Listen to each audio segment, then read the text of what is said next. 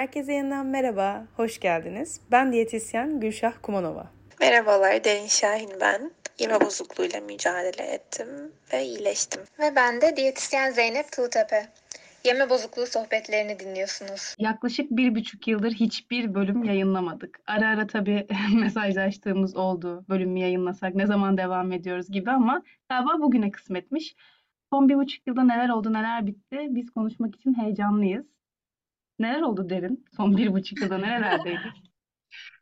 Aa, bir buçuk yılda ben iş değiştirdim. Hatta bir süre sevmediğim ve mutlu olmadığım işten çıkıp işsiz kaldığım bir süreç vardı. Çok ilginç e, bir süreçti benim için. Ee, psikolojik olarak bana iyi gelen bir süreçti. Çünkü başarıya çok saplantılı bir şekilde e, yaklaşıyordum. E, başarılı olmaya, kariyere, pozisyona. E, işten çıkıp işsiz kalınca hani en kötü senaryo başıma gelince aslında sıkıntı yokmuş, her türlü hayatta kalınıyormuş e, moduna girip e, bakış açımı değiştirdim aslında. Sonra da zaten şimdi çalışmaya başladığım yere başladım. Ee, onun dışında neler oldu? Mesela e, bahsetmek istediğim bir konu var özellikle bu yemek bozukluğu konusuyla ilgili. Ee, bilmeyenler için ben daha önce yeme bozukluğu yaşamıştım ve iyileşmiştim.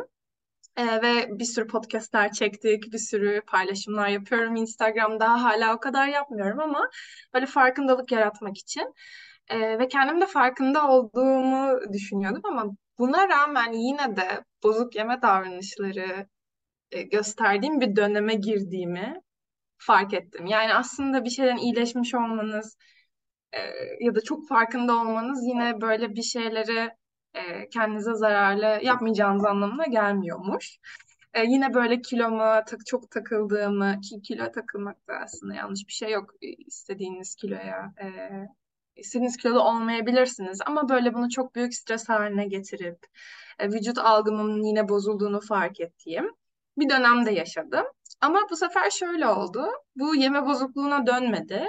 E, daha çok evet şimdi ben ne yapmam gerektiğini biliyorum. Çünkü daha önce ben bunu bunu bunu yapmıştım ve çok zor bir durumdan çıkmıştım. Bu benim için hiçbir şey gibi oldu aslında ve e, çabucak fark edip toparladım bir sürece girdim. Ee, onun dışında e, yeme bozukluğu ile ilgili bir proje yapmaya çalışıyordum. Hem okul e, projesine eklemek için hem de e, biraz araştırma yapmak için merak ettiğim şeyler vardı.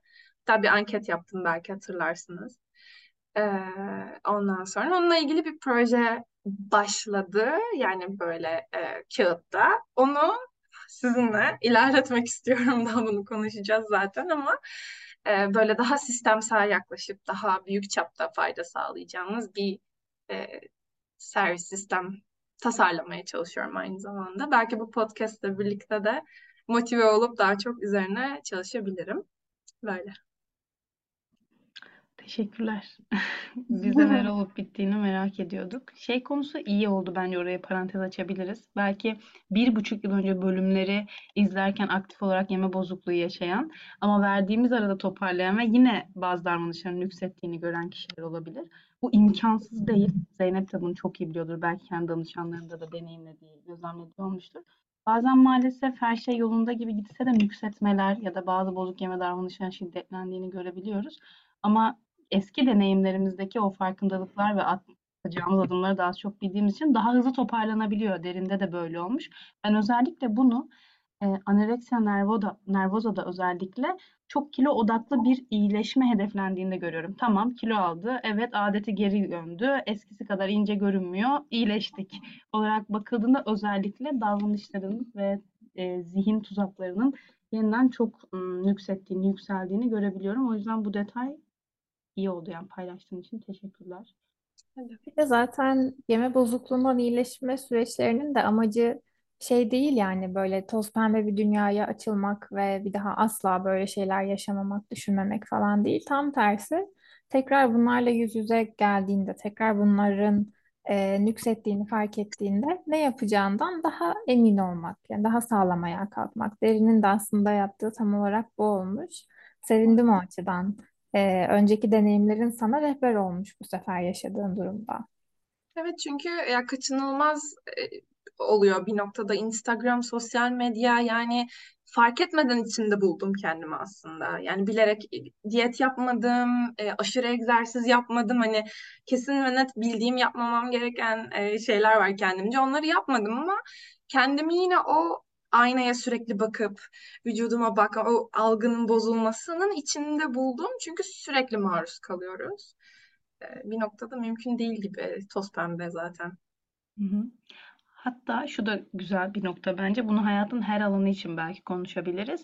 Yaşarken nefret ettiğin, lanet okuduğun o deneyim bir yıl sonra sana bayağı rehberlik ediniyor. Ondan bahsediyoruz. Yani deneyim deneyimdir ve bir noktada bir yerlerde gösterebilir kendini. Evet yaşarken o an geçmişteki deneyimlerin, bundan birkaç yıl önceki deneyimlerin çok sancılı gelse de belki lanet okusan da onları yaşarken sonrasında rehberlik edebiliyor.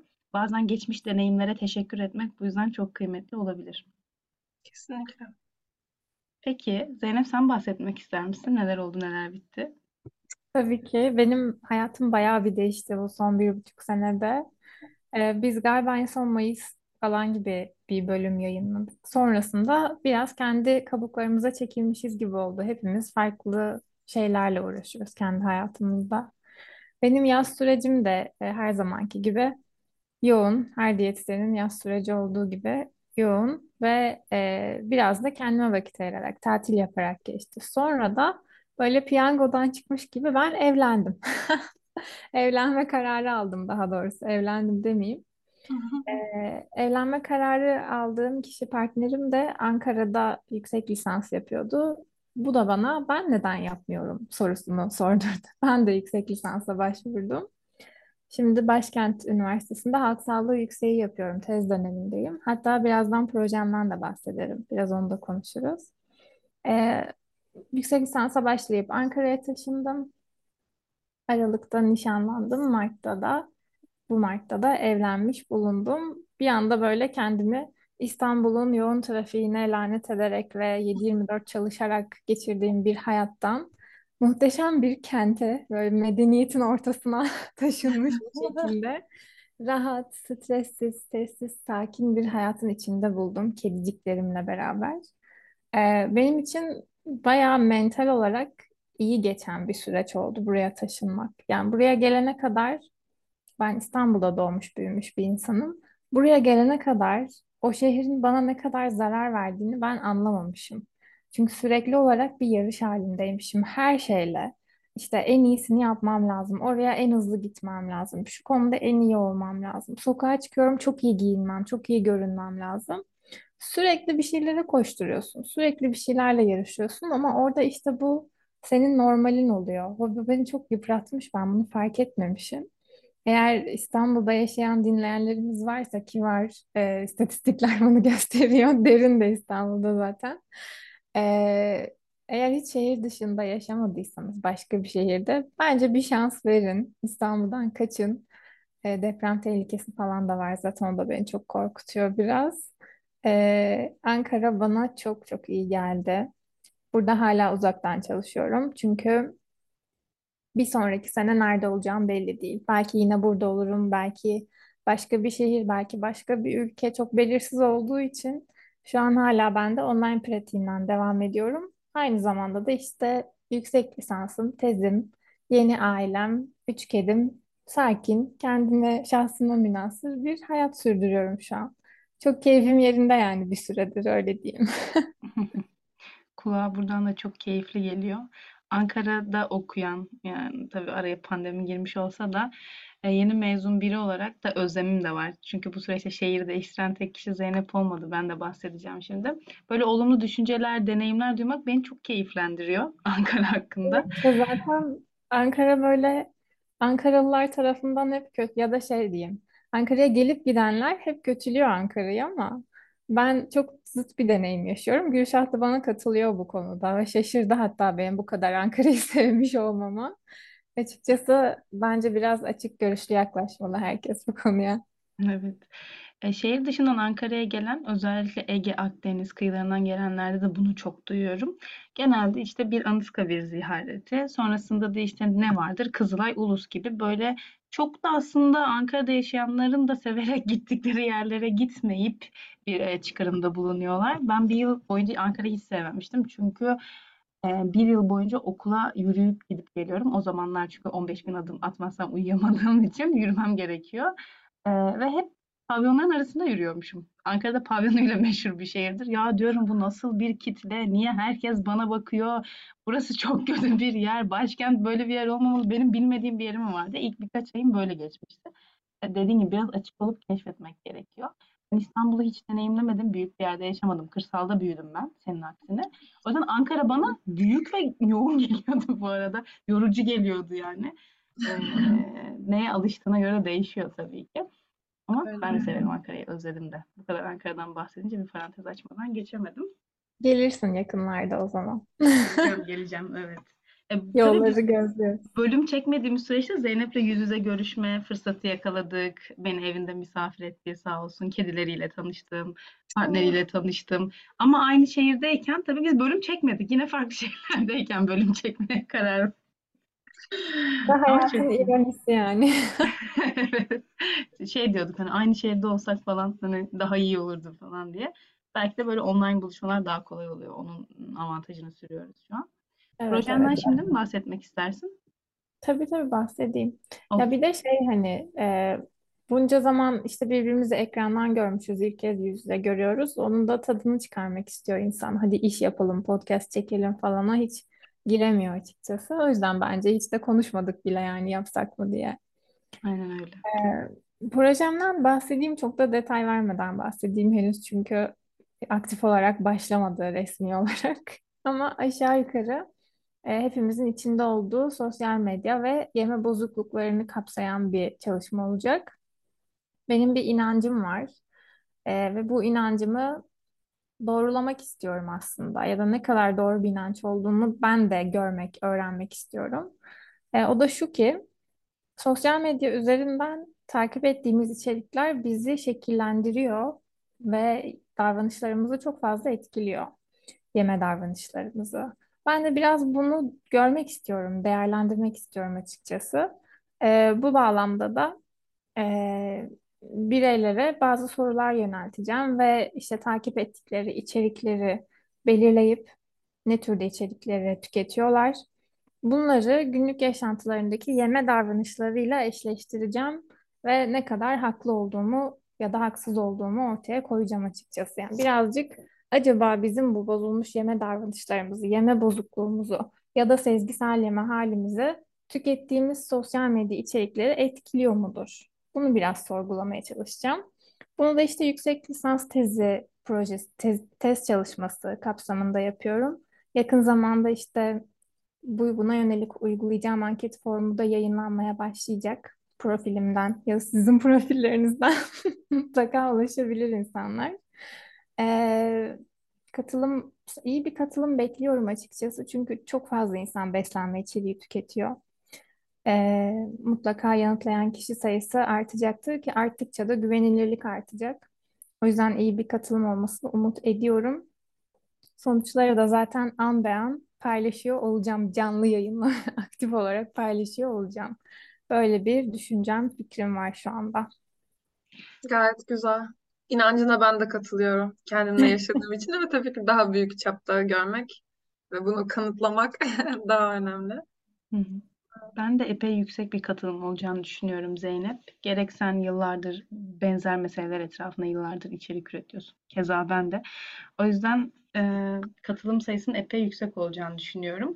Form çok uzun olur. Hani tamamlayamazlarsa orasını bilmiyorum nasıl bir... Gerçi ben formu doldurmuştum. O kadar da yorucu bir form değildi Evet, şimdi aynen. Ön çalışmayı yaptın sen. O kadar da şey uzun uzadıya gitmiyor. Yani 10 dakika, 15 maksimum olan bir form. Bana Evet, gönderir misin bu arada? ya tabii ki gönderirim. Ben de bir bakayım. Böyle tık tık tık hemen işaretleyerek geçiyorsunuz ve ben sonra onları analiz edip değerlendiriyor olacağım yani. Form değişti mi bilmiyorum ama gayet iyi düşünülmüştü. Ben ekleyecek çok bir şey bulamamıştım. Üzerine düşünmüştüm. Bakalım. Değişti biraz. Hı hı. Ya o ön çalışmadan sonra birkaç feedback de aldım. İşte Hı. hocalarımın da yardımıyla böyle birkaç soru eklendi çıktı, soru kökü değiştirildi falan. Hı. Ama aşağı yukarı fikir aynı tabii ki. Ee, bakalım heyecanlıyım bununla ilgili.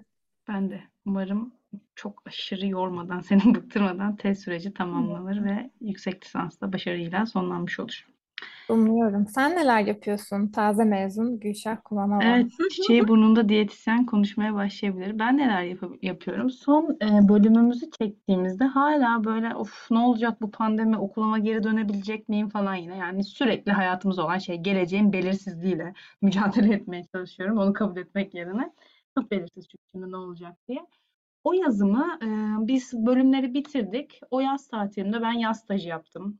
Hiçbir yerde kişinin ismini paylaşmadım zaten ama korkunç bir stajdı arkadaşlar. Yani bir yeme bozukluğu çalışan bir diyetisyenin yanında olsam da bu kadar yeme bozukluğu, bozuk yeme görürdüm zaten. O yüzden vaka gördüm ama doğru çalışmayı maalesef göremedim. Doğru yaklaşım prensipleri vesaire. Benim için biraz zorlayıcıydı o staj çünkü. Ee, hayatımda ilk defa istemsiz kilo kaybettim ve bundan hoşlanmadım o yaz. Çünkü o kadar yoğunum ki oraya gidiyorum ve ilk defa kilo kaybının bende yarattığı halsizliği objektif bir şekilde gördüğüm için çünkü bedenimin rahat ettiği kilonun altındaydı epey. Onu görebildim. O yaz stajı güzeldi. Benim iki abim var. İkisi 15 gün arayla evlendi. Biliyorsunuz bir ara iyi evlenildi ülkemizde. Zeynep de bunlardan biri. Onlar evlendi. O yüzden yoğun bir yazdı benim için. Sonra son sınıf başladı ve sonunda artık pandeminin e, etkisi biraz azalmıştı ve okullarımıza geri döndük. Ankara'ya geri döndüm. Hastanede çok şey öğrendim. Yani iyi ki o yılı öyle dolu dolu yaşamışım. Çok yorucuydu ama hastanede çok şey öğrendim. Tezimi yazdım. Ben de sosyal medya kullanımı ile ilgili bir tez yazdım. Belki bu kadar bozuk yemeyle vesaire ilgili değildi yeme davranışıyla. Belki daha çok maruz kaldığınız yemek görsellerinin acaba sizin gerçek hayattaki besin tercihlerinizi etkiliyor mu gibi bir şeydi. Böyle bir tez yazdım. O da yorucuydu ve yani keyifliydi. Biz grup halinde yazmıştık. Arkadaşlarıma veda ettim mezun olunca. Hepsi ülkenin bir yanına dağıldı. Ben Ege'ye geri döndüm Manisa'ya. Sonra danışan almaya başladım. Mezun olmuştum ve çok hazır hissediyordum kendimi. Çünkü çok uzun zamandır da e, bunun zeminini atıyordum. A, tabii bir yandan yetersizlik hissiyle de mücadele etmeye çalışıyorsunuz yeni bir mezun olarak. Çok keyifli geçti. Beklediğim e, üzerinde bir talep vardı. Bu da beni çok mutlu etti. Ya da işte etraftan duyduğum psikologlardan gelen danışanlar falan o yetersizlik hissini biraz daha azalttı ama bu yine sonuçta kendinizle alakalı bir şey. E, danışan aldım. Almaya devam ediyorum aktif olarak. Orası çok keyifli. Böylelikle ekonomik bağımsızlığımı ilan ettim ve aile evinden ayrıldım. Ben de İzmir'e yerleştim. İzmir sevdiğim bir şehir. Bir de burada yaşamayı deneyimlemek istedim. Şimdilik güzel gidiyor. Ankara'daki kadar tiyatro oyunu gelmiyor buraya. O yüzden üzgünüm bilet bulmakta zorlanıyorum ama şimdilik keyifli gidiyor. Ee, bazı sorunlarla mücadele ettim. İşte annem menisküs e, yırtığı oluştu. Ona bakım vermem gerekti. Sonra benim bir yeğenim oldu. Aynı zamanda hala ünvanına kavuştum bir anda. Emm, onun dışında partnerimle çok uzun süre görüşmedik. Fiziki olarak yan yana değildik. 6 ay, 7 ay gibi öyle bir süreç atlattık. Derken aslında epey yoğun geçti. Eee, 22'yi bitirdim, 23'e girdim. Eee, doğum günüm oldu geçtiğimiz ay ve 22 benim için en büyüten şu ana kadar. Bilmiyorum bir sonraki sene için ne derim ama yine burada paylaşmadığım ama çok sancılı geçen dönemlerin de olduğu karmakarışık bir seneydi. Hem çok tatmin olduğum, mutlu olduğum, keyifli olduğum anların sayısı çok fazla. E çünkü o asosyal pandemi kırsalda yaşıyorum dedim ya oradan yine görece büyük bir şehre ve arkadaşlarımın yanına gittim. Ayrılıklar yaşadım. E, kavgaların içinde buldum kendimi ama bir yandan çok karmakarışık bir seneydi yani öyle söyleyeyim. Onun dışında bozuk yeme ve yeme bozukluğu ile ilgili olarak ben kendimde hiç lüks görmedim. E, bozuk yeme davranış gibi. Ben en son bincimi de Ben binge eating'le mücadele ediyordum. Herhangi bir ekstra tabii ki bir sürü bozuk yeme davranışım vardı da yeme bozukluğu sınıf olarak binge eating disorder tanılı biriydim. En son binge'imi ne zaman yaşadım? 2020 Şubat Mart gibi yaşamıştım. Benim tekrar etmedi. Yani pandemi Türkiye'de duyuluyor falan derken ki son bir işlerimi yaşadım. Pandemi bana o anlamda çok iyi gelmişti. Podcast'ı çekerken de yoktu. Pek bir lüks görmedim ama son bir yılda kilo kazandım. Eee tabii hayatı boyunca sınıfın en geniş bedenli çocuğu olarak zorbalığa uğramış, işte bu yüzden romantik ilişkilerde ret yemiş, yani sırf geniş bedenli olduğum için ret yemiş olduğum için kilo kazanımı ile ilgili biraz üstüne düşünme fırsatı buldum geçtiğimiz aylarda. Ben yine göre çok çok iyiyim ama e, bu demek değil ki işte yıllardır binç yaşamıyorum ama bazı değişimlerden ben de etkilenebiliyorum. Bunlar da oluyor. Yine toz pembe değil dediğimiz gibi. Bir de şey ekleyecektim. Ne ekleyecektim? Yemeğiyle ilgili olarak. Ha, ilk defa uzun soluklu bir terapi hizmeti alabilmeye başladım. Yine bu mezun olma ve bağımsızlıkla ilgili. Ya öğrenciyken de bu arada dinleyenlere şunu öneririm. Birçoğumuz böyle bir desteğe ihtiyaç duyuyoruz. Ee, üniversitelerin psikolojik danışmanlık birimi var ve biz oradan faydalanmıyoruz. Onu fark ettim. Son sene oradan faydalandım ve bana çok iyi geldi. Sonra da e, kendim terapi hizmeti almaya başladım. Bir 10 seansı tamamladık. Ve çok iyi hissediyorum. Yani iyi ki bu hizmete, bu bakıma ulaşabiliyorum ve devam ediyorum. Benim de yılım böyleydi. Evet, ben de şeyi diyecektim hani terapi birçok insan için evet bir ayrıcalık bir lüks halinde ama dediğin gibi özellikle öğrencilerin böyle bir fırsatı var. Hemen hemen her üniversitenin var psikolojik danışmanlık birimi. Mutlaka faydalanmalılar bence de eğer ihtiyaç duyuyorsa öğrenciler. Kesinlikle öyle. Benim öğrenci danışanlarım faydalanıyor ve faydalanan yani terapi hizmeti alan ve almayan arasındaki farkı çok net hissediyorum bir diyetisyen olarak. Gerçekten tek taraflı tutulduğunda böyle tıkandığınızı hissedebiliyorsunuz bir e, beslenme danışmanlığı veren bir diyetisyen olarak. O yüzden çok kıymetli. Yani herkes terapi almalı mı falan o konuda e, bilmiyorum, emin değilim ama bozuk yeme konusunda çok destekleyici olduğuna eminim tabii ki. Bir de e, ben de bu arada bu süreçte bir daha terapi aldım. Yani yeme bozukluğu zamanı almıştım terapi. Fakat benim e, gittiğim psikolog e, bu konuda özelleşmediği için bana o anlamda faydası olduğunu düşünmemiştim ve kendi kendime böyle aslında iyileşmiştim. Fakat sonra e, şeyi fark ettim yani yeme bozukluğu yaşamamın altındaki o içsel sebepleri tam olarak çözmediğim için. Çünkü daha dış faktörleri değiştirmiş. İşte diyet yapmayı bırakıp istediğimi e, yemeye izin verip e, bunları ama mesela işte o değersizlik hissi, yetersizlik hissi o daha böyle e, kökteki problemleri tam çözemediğim için başka yerlerden patladı bu sefer. Yani o önceki işim dediğim yerde e, çok kötü hissediyordum, anksiyete yaşıyordum. E, birçoğumuzun yaşadığı hisler bunlar. E, sonra işte ben de terapi aldım ve gerçekten herkese ben de herkese kesinlikle terapi almak zorunda demiyorum ama keşke herkes terapi alabilse. Hayat değiştiren bir şey bence. Çünkü temel sorunlarını çözdükten sonra bir yerlerden patlak vermemeye başlıyor. Tabii ki yani her zaman hayat çok dalgalı işte Gülşah'ın da bahsettiği dramalar, şeyler hep olacak, problemler hep yaşayacağız.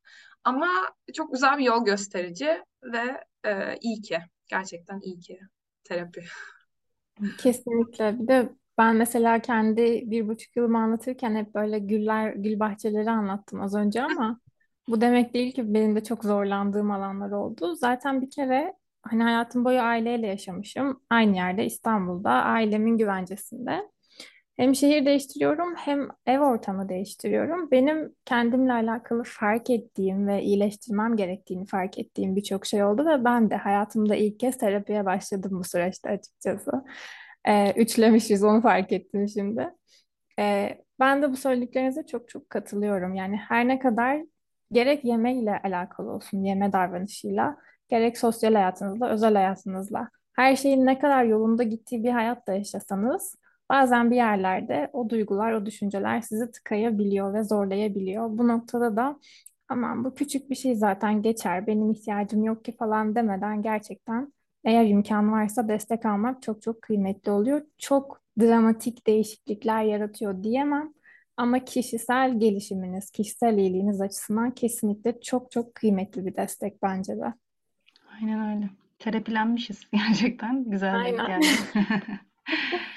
Bir de şey geldi aklıma. Derin senle sadece ikimizin e, çektiği bir bölüm vardı. Hatırlıyor musun? Hı. Eating'e veda edince. Hatta bazen şey böyle hatırlayamıyoruz bile. Tam olarak nasıl bir hissiyattı. Mesela o bölüm Evet. geldi aklıma. Bu arada nedense bunu paylaşmak istedim. Çünkü hala iyileşme sonrasından da bir hala sesleniyoruz. E, çünkü bu şey hani ben bundan e, iki buçuk, üç yıl önce yeme ataklarımı sonlandırırken %90 seviyesine çektiysem iyileşmemi. Şimdi de belki iki yılda %93'e çektim. Yani bu bayağı uzun bir yolculuk gerçekten. Ama bir süre sonra gündelik yaşantınızı etkilemeyen, e, gayet zihninizde buna çok çok küçük bir yer ayrılmış oluyor. Ve bu şekilde de toz pembe olmasa da gayet keyifli bir şekilde yaşam, dolu dolu bir yaşam sürebiliyoruz. Kesinlikle. Terapiden bahsedince şu geldi aklıma. Ben dediğim gibi ilk defa böyle uzun soluklu alıyorum. Ee, ben hep kaygı çalıştım seanslar boyunca. Bir de şeyim hep yani yemek konumu hep böyle anlatıyorum terapiste. Yemek konusu orayı harika hallettim ya da işte başka orayı çok harika hallettim ben falan diye geçip e, şiddetli kısmı anlatıyorum. Hep kaygı ve aile ilişkileri çalıştık. Gelecek konusunda çok zorlu e, şeyler geçirdim günler. Birkaç saat sonra şu olacak. Bir ay sonra. Ya iki ay. Sekiz ay sonra bu olduğunda peki. Sekiz ay sonra falan diye böyle kendimi sürekli gelecekte buluyordum. Bu da çok yordu. Çok, çok yordu beni. Çünkü çok büyük bir belirsizlik, onu kontrol etme ihtiyacı.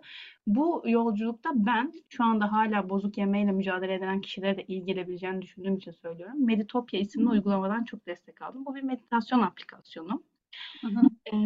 Ben aktif olarak yeme bozukluğu yaşarken de kullanırdım. Özellikle gelecek, kaygı, endişe konuları hakkındaki makaleler, seslendiriyor psikologlar ya da meditasyon pratikleri. Onlar bana çok iyi geldi. Onu önerebilirim. Belki kendine yardım yöntemlerini arttırmak isteyen terapiye, belki ayda bir ulaşabilen kişiler için iyi olabilir. İki gün sonra başka bir seansım var. Orada galiba beden imajı konusunu biraz daha açacağım. Orayı çünkü ben mu muhteşem hallettim dediğim için orayı hiç açmıyordum terapistime. E, terapist de zorla anlat anlat demiyor tabii ki. Orası ne oldu peki falan diye sormuyorsun. Sen biraz yönlendiriyorsun. Öyle. Bunu paylaşmak istedim. Bu aplikasyonu belki önerebilirim. Ee, terapi olarak Meditopya. bize sponsor olur mu?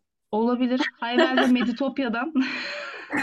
Hayvel'in gerçekten bu arada sponsor olmadığı bir biz kalmış olabiliriz.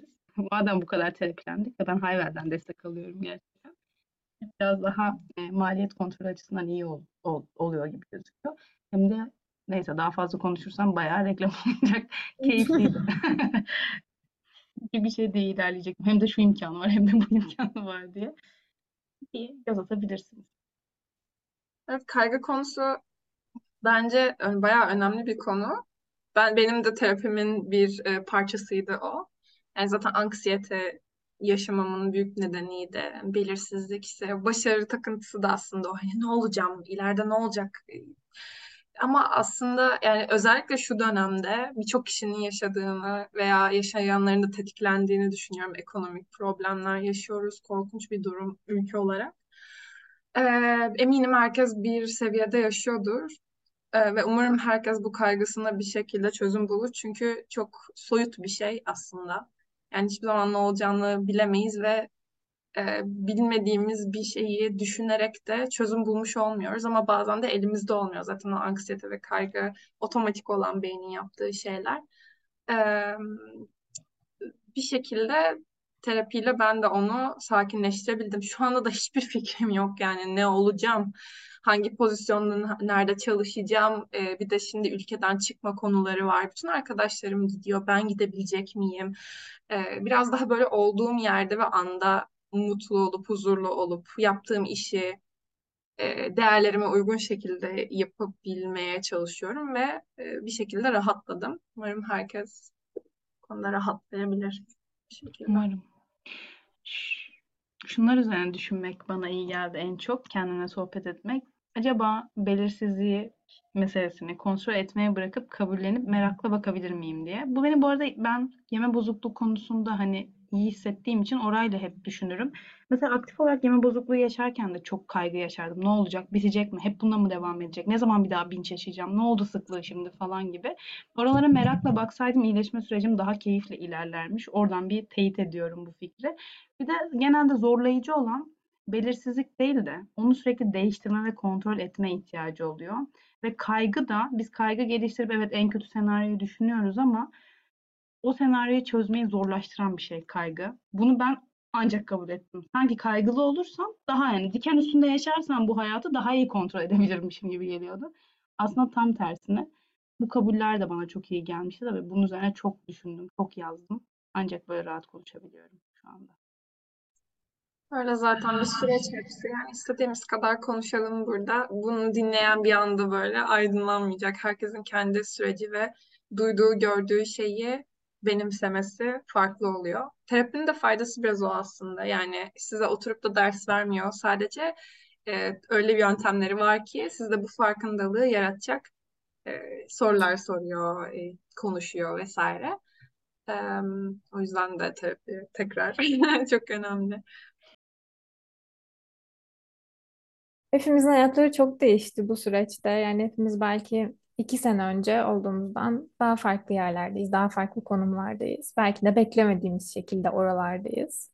Ve bu süreçte hepimizin tabii ki çok keyifli anları da olmuş ama zorlandığı anları da olmuş her insan gibi. Ve sanırım e, üçümüzü de ayakta tutan şey biraz terapi olmuş anladığım kadarıyla. Birazcık e, bu sohbetin mesajı olarak bunu görüyorum. Terapi almanın, destek almanın ne kadar önemli bir şey, faydalı bir şey olduğunu görüyorum. Ben tek başıma başa çıkamazdım. Bazen başa çıktığım konular da oluyor ama tek başımıza başa çıkmak zorunda değiliz zaten. O yüzden varsa fırsatımız yardım almaktan çekinmemek çok kıymetli gerçekten. Evet. Buraya, e, burayı kesersin. Şey, e, Ayça'nın durumunu ekleyeyim mi son olarak?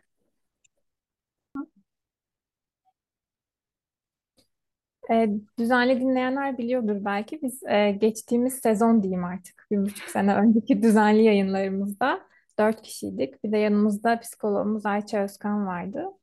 E, kendisi yoğunluğu sebebi e, buradan sonrasında pek fazla bize dahil olamayacak üzülerek. Tabii ki ara sıra eğer müsait olursa onu tekrar bizle görmeyi çok çok isteriz. E, ama buradan sonrasında Derin, Gülşah ve ben e, biraz daha aktif olarak bu platformu kullanıyor olacağız. Burası okey. Kapanış yapmak ister misiniz? Hmm. Ben açılış yaptım dedim de teşekkür faslını. Ee, ben çok kötüyüm bu konularda ama şey mi diyeyim? Ee, evet bugünlük bu kadar. Ay, ben yapmayayım ben. Tamam ben yapıyorum.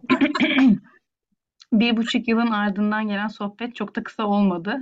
Ben daha kısa olacak sanmıştım ama çok keyifliydi. Ben arkadaşlarımı dinlemekten ve sohbet etmekten çok keyif aldım. Umarım dinlemesi de öyle olmuştur. Vakit ayırdığınız için ve ilginiz için teşekkür ederiz.